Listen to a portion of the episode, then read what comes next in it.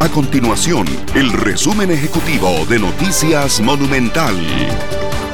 El organismo de investigación judicial el OIJ detuvo a cuatro trabajadores de la Caja Costarricense de Seguro Social como sospechosos de hurtar más de 27 mil latas de un suplemento alimenticio.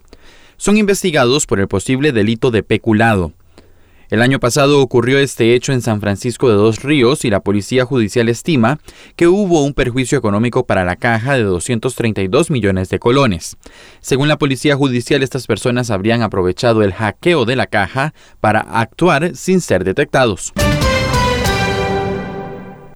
El presidente de la República, Rodrigo Chávez, anunció que vetará el proyecto de ley que pretende una rebaja al marchamo, que se dictaminó la semana pasada en una comisión especial del Congreso con el apoyo del Partido Liberación Nacional, el Partido Liberal Progresista y el Partido Frente Amplio. La iniciativa contempla una disminución de hasta un 67% en el impuesto a la propiedad de los vehículos. El porcentaje varía de acuerdo al valor de mercado de cada automotor. Nuestro compromiso es mantener a Costa Rica informada. Esto fue el resumen ejecutivo de Noticias Monumental.